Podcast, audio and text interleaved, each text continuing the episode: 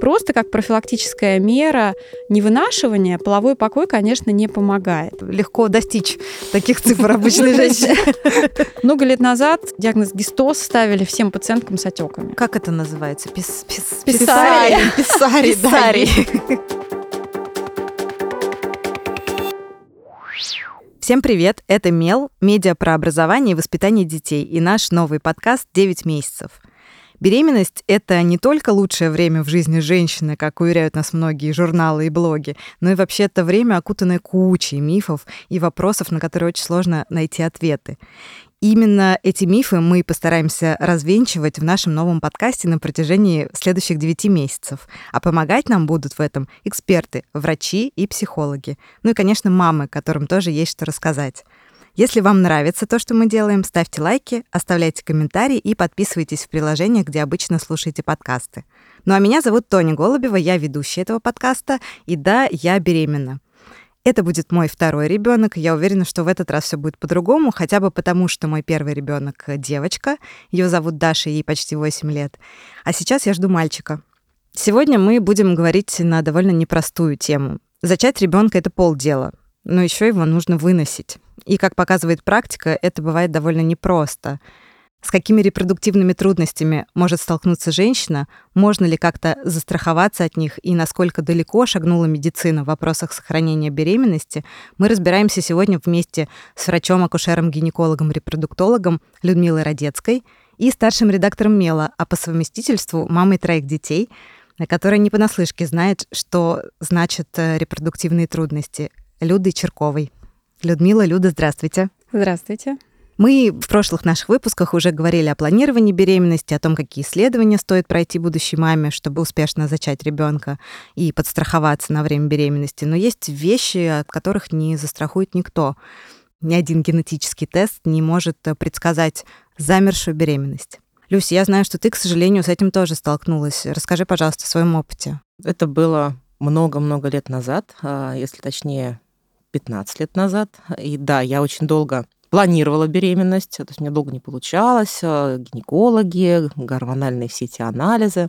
И вот случилось чудо, две полосочки на тесте, естественно, я там скакала просто от счастья. Счастье длилось недолго. Через а, буквально 6 недель открылось кровотечение. Но такое незначительное, какое-то маленькое. Я тут же побежала в женскую консультацию. Мне сказали, да, все нормально, все хорошо, это просто эрозия крови, ты как бы не заморачивайся. Сказал, нет, ну как так не бывает, давайте что-нибудь сделаем, там, проведем мне там группу крови отрицательная. Говорю, не-не-не, все норм, все хорошо. Сказала, хорошо, окей, попила ножку и что-то кровоостанавливающее. Прошло еще недели две или три, снова кровотечение. Я поехала в одно место на УЗИ, во второе место на УЗИ, и мне не смогли услышать сердцебиение плода. После чего я вызвала скорую, меня отправили в прекрасную, в кавычках, больницу на пролетарке. Сделали еще там УЗИ, соответственно. Сказали, ну что, все, утром отправим на чистку. И, собственно, ночь я там пролежала под успокоительными, метаясь по кровати. На утро нас выстроили в шеренгу человек 50 с отделения на осмотр к заведующей. Смотрела заведующая так, что мне кажется, что даже тех, у кого не было проблем, они бы возникли.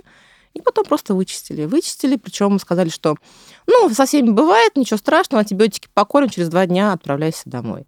На майорка, что а мы должны быть там какие-то уколы еще сделать, там вот опять-таки группу крови отрицательно. Сказали, да нет, вообще не парься, все замечательно. И так все дело закончилось, никто ничего не говорил, что, зачем, почему. Когда я пришла обратно в поликлинику, значит, с тем, что вот так оно случилось, тоже никто никакие исследования не назначал, сказали, что все хорошо. Такой опыт, мягко говоря, неприятный.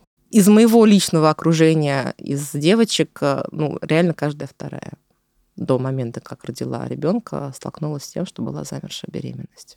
Ну, статистика вроде бы говорит об этом же, и даже, насколько я понимаю, сейчас считается, что одна-две замершие беременности считаются вариантом нормы, и не нужно ничего с этим делать. Или же все таки нужно, Людмила, прокомментировать, пожалуйста, как-то вот э, Люсин опыт, и вообще нужно ли сохранять все-таки одна замершая беременность считается вариантом нормы. И по статистике у пяти забеременевших женщин одна беременность не вынашивает. Две замерших беременности подряд – это уже привычное невынашивание беременности, и оно требует совершенно других подходов, совершенно другого алгоритма диагностики. Люсина история, конечно, ну, поражает своим таким отношением, что ли, докторов, э, в какой-то мере даже циничным, я бы сказала.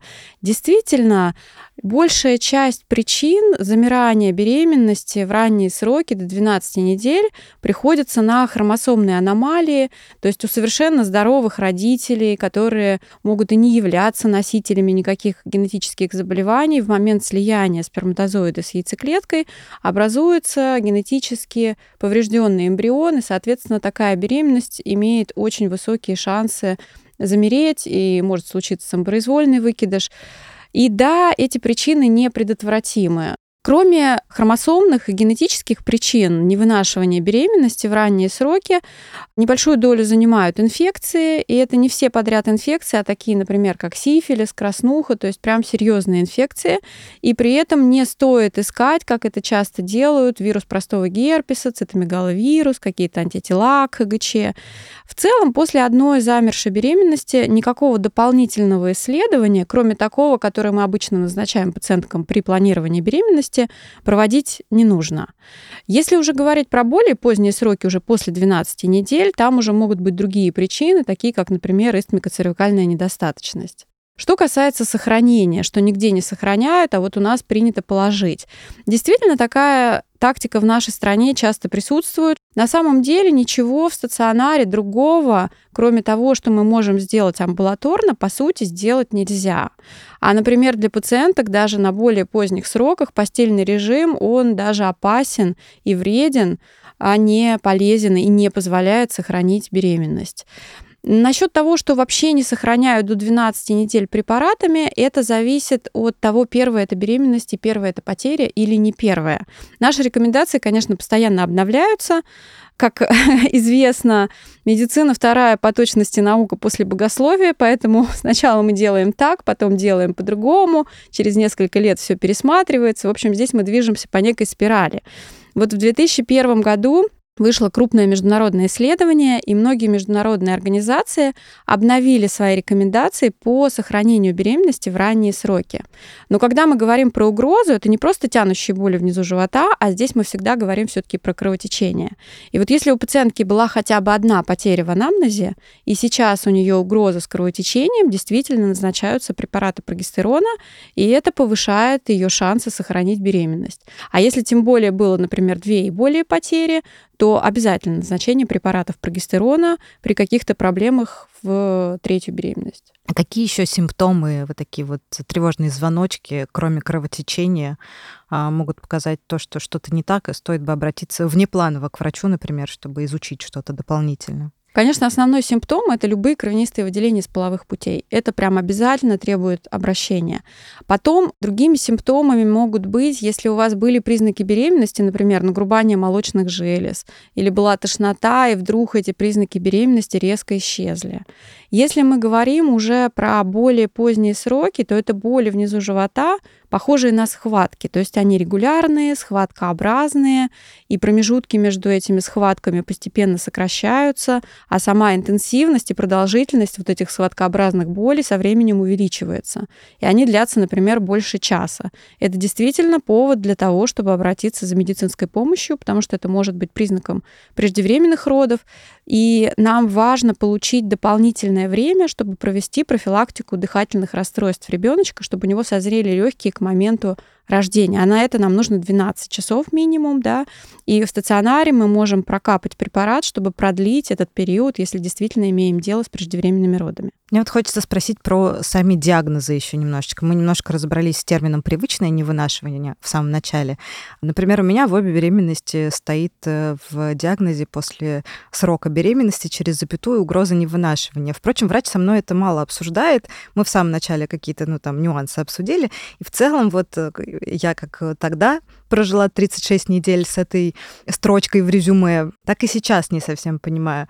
Можете как-то э, более подробно рассказать именно про то, что такое вот угроза невынашивания в случае, когда беременность протекает, ну, вроде как довольно обычно? В целом, привычное невынашивание – это потеря двух и более клинических беременностей. То есть клинических – это те, которые подтверждены, например, УЗИ. Если у вас только тест был положительный, и вы не подтвердили ультразвуком беременность, то такая беременность не учитывается в потерях. Угроза прерывания – это кровянистые выделения из половых путей, связанные с отслойкой плаценты или хориона в ранние сроки. Если ваша беременность протекала как вам кажется, нормально, никаких кровотечений не было, то этот диагноз в вашем случае, конечно, не правомочен. Действительно, его часто ставят, когда жалуются на тянущие боли внизу живота, на какой-то тонус, в правой паховой области дискомфортные ощущения, в левой паховой области дискомфортные ощущения. Но это нормально.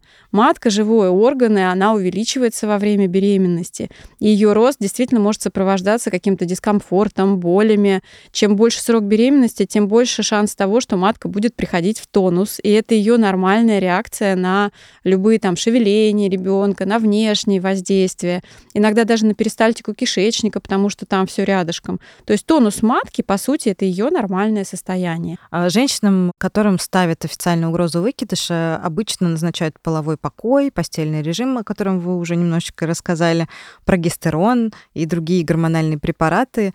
Что из этого эффективно? Насчет постельного режима частично мы поговорили. Да, постельный режим не показан и даже бывает вреден. У беременной сгущается кровь. Это такая физиологическая реакция, направленная на уменьшение кровопотери в родах. И, соответственно, у беременной и так возрастает риск тромбозов. А если мы ей еще и назначаем постельный режим, мы этот риск тромбозов увеличиваем многократно. А если у нее еще какие-нибудь факторы риска есть, например, э, избыточная масса тела, что-то еще, то мы вообще крайне сильно увеличиваем риск тромбозов, и этого делать не надо. Что касается полового покоя, э, тоже такая довольно частая рекомендация. На самом деле половой покой рекомендован в двух случаях если есть кровотечение и если есть истмикоцервикальная недостаточность. Просто как профилактическая мера невынашивания половой покой, конечно, не помогает. Обычно, если после полового контакта женщина не испытывает никаких неприятных ощущений, пожалуйста, она может жить половой жизнью. Еще для сохранения беременности действительно могут назначаться препараты прогестерона. Как я уже говорила, при первой беременности для сохранения практически они неэффективны, а вот если уже были потери в анамнезе, одна или несколько потерь в анамнезе, и в эту беременность есть угроза прерывания, то есть кровянистые выделения, то да, мы назначаем препараты прогестерона. Плюс мы назначаем препараты прогестерона уже во втором триместре пациенткам с истмикоцервикальной недостаточностью или если в анамнезе у пациентки были потери, связанные с истмикоцервикальной недостаточностью, назначаем прямо профилактически эти препараты. Что касается препаратов эстрогенов, ну, наверное, для сохранения беременности они назначались 20 лет назад. Последнее время я не встречаю, к счастью, таких назначений кроме единственного случаев пациенток после ЭКО, когда перенос эмбриона осуществлялся на заместительной гормональной терапии. Тогда препараты эстрогенов немножко остаются в первом триместре. Все.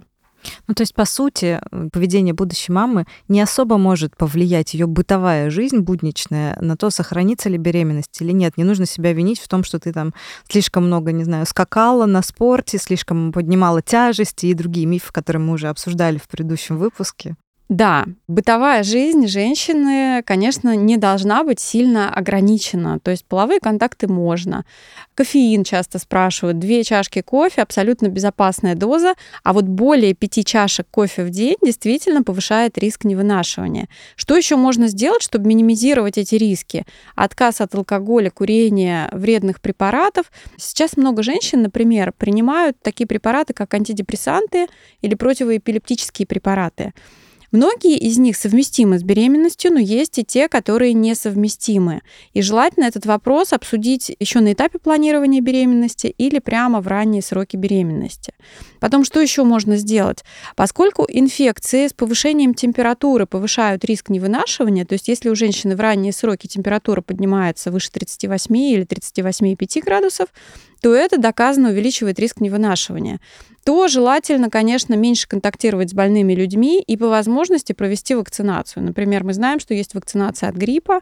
Если пациентка готовится к беременности, желательно вакцинироваться от гриппа.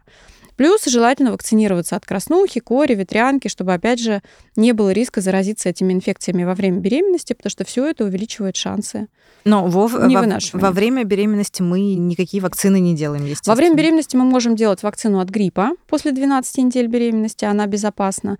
Во время беременности мы можем делать вакцину от ковида с 22 недель беременности. И в третьем триместре с 27 недели беременности есть вакцина коклюш, дифтерия, столбняк. Она к нам пришла из-за рубежа, и на нашем рынке она года 4 всего. И действительно, за рубежом ее делают э, беременной женщине вот в эти сроки и всем, кто будет контактировать с ребенком. И там важен именно вот этот коклюшный компонент, потому что у детей первого года жизни коклюш – это потенциально смертельно опасное заболевание, а у нас взрослых не вакцинируют от коклюша. Кстати говоря, рассказывая про привычное невынашивание, хотела бы отметить вещи, которые часто делают при обследовании, а вот которые делать не надо. Да, давайте. Это, например, антитела к бета-ХГЧ. Вот их сдают, подозревают, что это является причиной невынашивания, потом еще часто пациентки назначают плазмоферез для удаления этих антител. До сих пор часто встречаются пациентки, которым, например, назначали какие-то глюкокортикоиды типа дексаметазона или преднизолона. Вот это тоже абсолютно не доказано, и это скорее вредно, чем полезно. Часто еще партнеров заставляют сдавать анализ на совместимость по HLA. Это тоже анализ без доказанной эффективности. В общем, никак это не повышает шансы выносить беременность. Часто говоря о беременности в принципе и о невынашивании, упоминают психологические факторы. Может ли как-то настрой или вообще психологическое состояние женщины повлиять на то, сможет ли она выносить ребенка? Конечно, может. И это хорошо объясняется с точки зрения физиологии.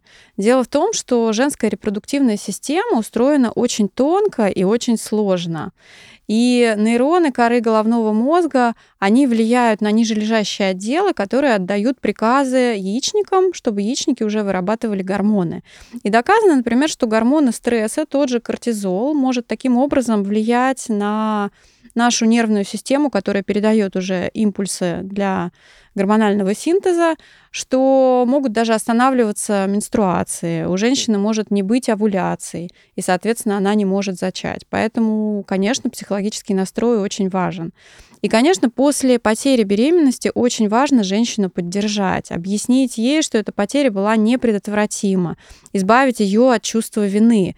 Физиологически после потери женщина, в принципе, сразу же в новый цикл может планировать беременность. Да, иногда говорят, вы предохраняетесь там 3-6 месяцев. На самом деле не так. Если у женщины восстановилась собственная овуляция, это значит, что ее репродуктивная система восстановилась, и она готова к планированию беременности, к зачатию. Но вот это может не совпадать с ее эмоциональным состоянием. У кого-то на восстановление уйдет месяц, а у кого-то уйдет год. Поэтому важно планировать, когда она уже эмоционально к этому готова. Люся, как было у тебя? Через какое время ты забеременела снова? Мне врач, которая меня вела, я нежно, на самом деле, люблю до сих пор, она мне сказала, что, значит, сейчас мы тебя сажаем на окей, ты сидишь на них 3-4 месяца, но потом а, в ближайший год даже лучше не думать о том, чтобы беременеть. Я села на какие-то очередные окей, опять растолстела невероятных размеров. У меня, получается, замершая беременность была в ноябре, была чистка, а в мае я узнала, что снова беременна. Когда я забеременела второй раз, у меня снова было кровотечение. У меня выявили мутацию Лейдена, фактор 5, по-моему, она называется. Mm-hmm и сказали, что какое-то еще АФС, страшное слово, сделали анализ на сифилис, и у меня было четыре креста. И, в общем, э, там началась совсем другая история, более интересная. Да, кстати, хотела бы про это тоже рассказать. Действительно, АФС или антифосфолипидный синдром – это доказанная причина привычного невынашивания беременности. И при двух и более потерях, конечно, эти тесты мы обязательно пациентке делаем. АФС – это такое заболевание, которое сопровождается микротромбообразованием в маленьких сосудах, в том числе сосудах плаценты, и правда, это может быть причиной привычного невынашивания. При АФС мы назначаем препараты аспирина и иногда препараты низкомолекулярных гепаринов. Но сейчас уже есть исследования, что даже если у женщины никаких причин не обнаружено, то есть в порядке генетика, нет АФС, нет никаких инфекций, и у нее все равно было привычное невынашивание беременности, уже на этапе планирования мы можем назначать низкие дозы аспирина, которые она получает на этапе планирования и весь первый триместр беременности. И это существенно увеличивает ее шансы выносить беременность. Да-да. Пили-пили много раз. Ну вот антифосфолипидный синдром это приобретенная тромбофилия, а фактор Лейдена это наследственная ну, это тромбофилия. Курсе, да. Они просто усугубляют течение тромбофилии вместе, когда они есть, но в целом, да, они немножко разные. И вот АФС доказанно увеличивает риски потери, а фактор Лейдена увеличивает риск тромбоза во время беременности. Люсь, ты еще сказала, что у вас с э, ребенком был еще и резус-конфликт, да, насколько я поняла? Да, причем, естественно, со всеми, потому что укол-то мне не сделали после замершей беременности. Поэтому, когда я со следующей беременностью пришла женскую консультацию, мне тут же сделали все анализы, и выяснилось, что Срок у меня 7 недель, а у меня уже есть и титр антител. И во второй беременности я вошла уже сразу с конфликтом. И это была очень печальная история, потому что с этим в нашей стране могут бороться только в одном месте. И причем до 20 недель ты живешь и не знаешь, а что тебя ждет. Но если, когда была беременна первым ребенком, это было еще не очень очевидно. То есть я такая ходила, все нормально, все хорошо, пила свой чемоданчик лекарств от тромбофилии, от АФС и кучу всего остального. А потом просто каталась там раз в неделю на УЗИ. Я спокойно родила первую девочку. Потом забеременела снова. У меня снова был титр антител определенный. И его ты никуда его не уберешь. То есть его нельзя никак почистить никаким плазмоферезом, ничем. И точно так же ты катаешься, все измеряешь, а потом внезапно за одну неделю у тебя взлетают антитела с там, 1,16 до 1064, и тебя отправляют на кесарево в срочном порядке, потому что иначе никак. Людмила, а с точки зрения эксперта вообще, что это такое резус-конфликт? Резус-конфликт – это когда у мамы резус отрицательная кровь, а у ребенка резус положительная. И при определенных ситуациях, когда кровь ребенка попадает в кровоток мамы, например, такое может случиться при кровотечениях, при кровотечениях э, во время выкидыша, аборта, при предлежании плаценты, после родов может случиться во время инвазивных процедур, например, биопсии Варсин Хориона или амниоцентезе. Кровь ребеночка попадает в кровоток матери, а наш иммунитет устроен таким образом, что он вырабатывает защитные антитела, которые стараются удалить все чужеродное. А в этом случае он вырабатывает защитные антитела против клеток эритроцитов ребенка. И эти антитела, иммуноглобулины G, они способны проникать через плаценту в кровеносное русло плода, и, соответственно, там они действуют против эритроцитов ребенка. У ребенка разрушаются эритроциты, повышается уровень билирубина, и это уже запускает такой целый каскад патологических реакций. И, соответственно, в зависимости от срока уже подбирается тактика. Сейчас мы настроены в основном на профилактику резус-конфликта, поэтому любой женщине рекомендуется все-таки определить группу крови свою и своего партнера на этапе планирования беременности идеально во время беременности уже в первом триместре, если он протекает гладко, мы определяем группу резус, если они не были определены ранее, и титр антител. Сейчас есть неинвазивное определение резус-фактора плода. Это такой анализ, который можно сделать, начиная с 10 недель беременности. И многие резус-отрицательные женщины с удовольствием его делают. Если, например, мы выявляем, что ребенок тоже резус-отрицательный, дальше мы абсолютно спокойно вынашиваем беременность, и введение антирезус иммуноглобулина уже не требуется. Если же беременность протекает не совсем физиологически, мы не знаем группу крови ребенка, и, например, есть какие-то кровянистые выделения или предстоят инвазивные процедуры, то после каждого эпизода кровянистых выделений или после каждой инвазивной процедуры в течение 72 часов нужно ввести антирезус иммуноглобулин. Он как раз свяжет вот эти антитела, которые образовались у мамы в ответ на эритроциты ребенка. Этот же иммуноглобулин вводится обычно в 28 недель беременности резус отрицательной женщине, либо если мы не знаем статус ребеночка, либо если ребенок резус положительный. Он вводится, и он как раз направлен на то, чтобы нейтрализовать эти антитела. Потому что по статистике в первом триместре может сенсибилизация наступить только в 5% случаев, а вот в третьем уже риск того, что клеточки ребенка попадут в кровоток матери, уже в районе 30%. Поэтому и вот на границе с третьим триместром вводится иммуноглобулин. Но при этом это тоже не 100% женщин. То есть есть примеры, когда с резус-конфликтом люди живут. Ну, не с резус-конфликтом, да, а получается, с разной группой крови и резус-фактором мама и ребенок. Да, резус-конфликт — это когда уже возникло вот это патологическое состояние, когда состоялся контакт крови ребенка с кровью матери выработались эти антитела. Этого может и не произойти. Мы как раз вот этим антирезус-иммуноглобулином предотвращаем такое состояние. Тактика такая, что если мы у пациентки выявляем титр антител, то в 18-20 недель во время ультразвукового исследования проводится измерение скорости кровотока в средней мозговой артерии. Это как раз э, показатель анемии плода, показатель состояния ребенка. И в зависимости от состояния ребенка дальше уже выбирается тактика.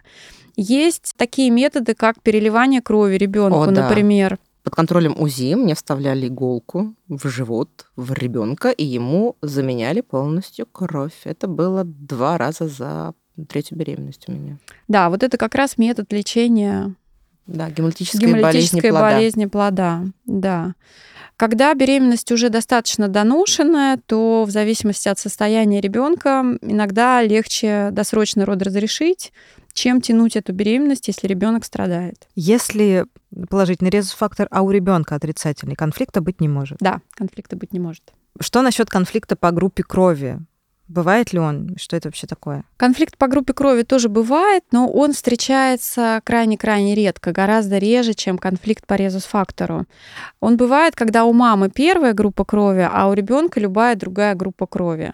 Принципе, тактика здесь точно такая же. Он потенциально, конечно, не предотвратим, мы же не можем поменять свою группу крови. Но, к счастью, бывает редко, и во время беременности имеет гораздо меньшее значение, если уж развивается гемолитическая болезнь. Она, как правило, у новорожденного. В общем, здесь такого вклада нет, как у резус-конфликта. Угу. И мы не сможем это заметить во время беременности, да? Никакие показатели нам на это не укажут. Ну, во время первой беременности его практически и не бывает. Это бывает, когда уже состоялся какой-то контакт.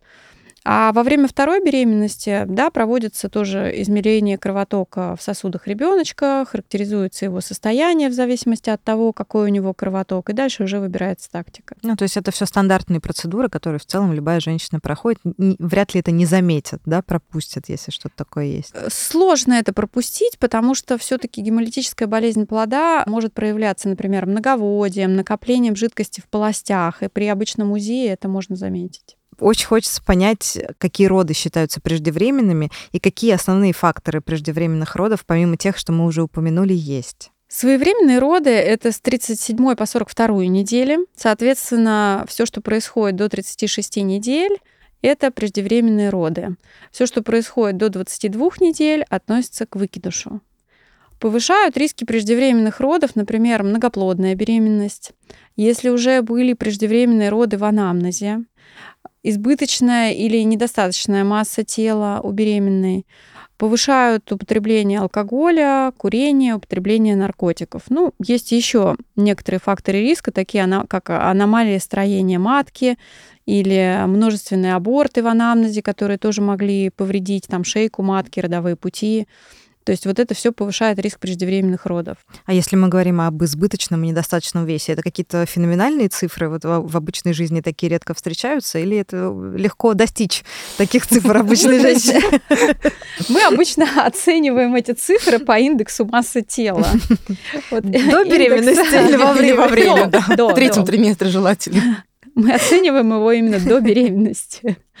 То есть если индекс массы тела ниже 18 или выше 30, выше 30 это уже ожирение, выше 25 это избыточная масса тела. Это повышает риски преждевременных родов. Поэтому лучше нормализовать вес, mm. как недостаточный, так и избыточный до беременности. Mm-hmm. На поздних сроках беременности среди причин преждевременных родов еще выделяют гистоз беременных. Э, что это такое? Можно ли его заметить самостоятельно? Сейчас современным термином считается не гистоз, а преэклампсия. Это состояние, которое сопровождается повышением давления, появлением белка в моче, иногда еще повышаются ферменты печени, происходят тромботические осложнения, то есть меняется э, свертывающая система крови. То есть и он несет в себе действительно много опасностей как для самой женщины, так и для ребенка. Потому что гистоз, например, или преэклампсия, как сейчас это называется, может привести к преждевременной отслойке нормально расположенной плаценты и даже к антенатальной гибели плода. Не заметить его сложно, потому что это просто повышение артериального давления, а артериальное давление все-таки меряют на каждом приеме. Уже далеко зашедшая преэклампсия может э, сопровождаться изменениями в анализах крови, которые тоже должны заметить. Точные причины преэклампсии не ясны. Считается, что может быть недостаточная инвазия трофобласта, плаценты будущей, в стенки матки, и это может как раз приводить к преэклампсии. Сейчас мы оцениваем всех пациенток в отношении риска преэклампсии по факторам риска. А факторы риска это возраст, наступление беременности в результате ЭКО, многоплодная беременность. То есть есть целый ряд факторов риска, которые повышают шансы развития преэклампсии у этой пациентки во время беременности. И таким пациенткам уже начиная с 12 недель беременности мы назначаем низкие дозы аспирина 150 мг в сутки, и это достоверно снижает шансы преэклампсии. Кроме того, сейчас появился скрининг на преэклампсию, и он включает измерения при ультразвуке кровотока в маточных артериях в 12 недель во время обычного скрининга. Плюс биохимический анализ крови на маркер плацентарный фактор роста. И вот комбинированный скрининг из этих двух исследований нам показывают риски при эклампсии. Если мы получаем высокий риск при эклампсии, мы опять же с профилактической целью назначаем аспирин. Аспирин важно назначить вовремя, так как если мы его назначили, например, уже после 16 недели, то он не будет эффективен. Поэтому здесь нужно провести все вовремя, вовремя назначить.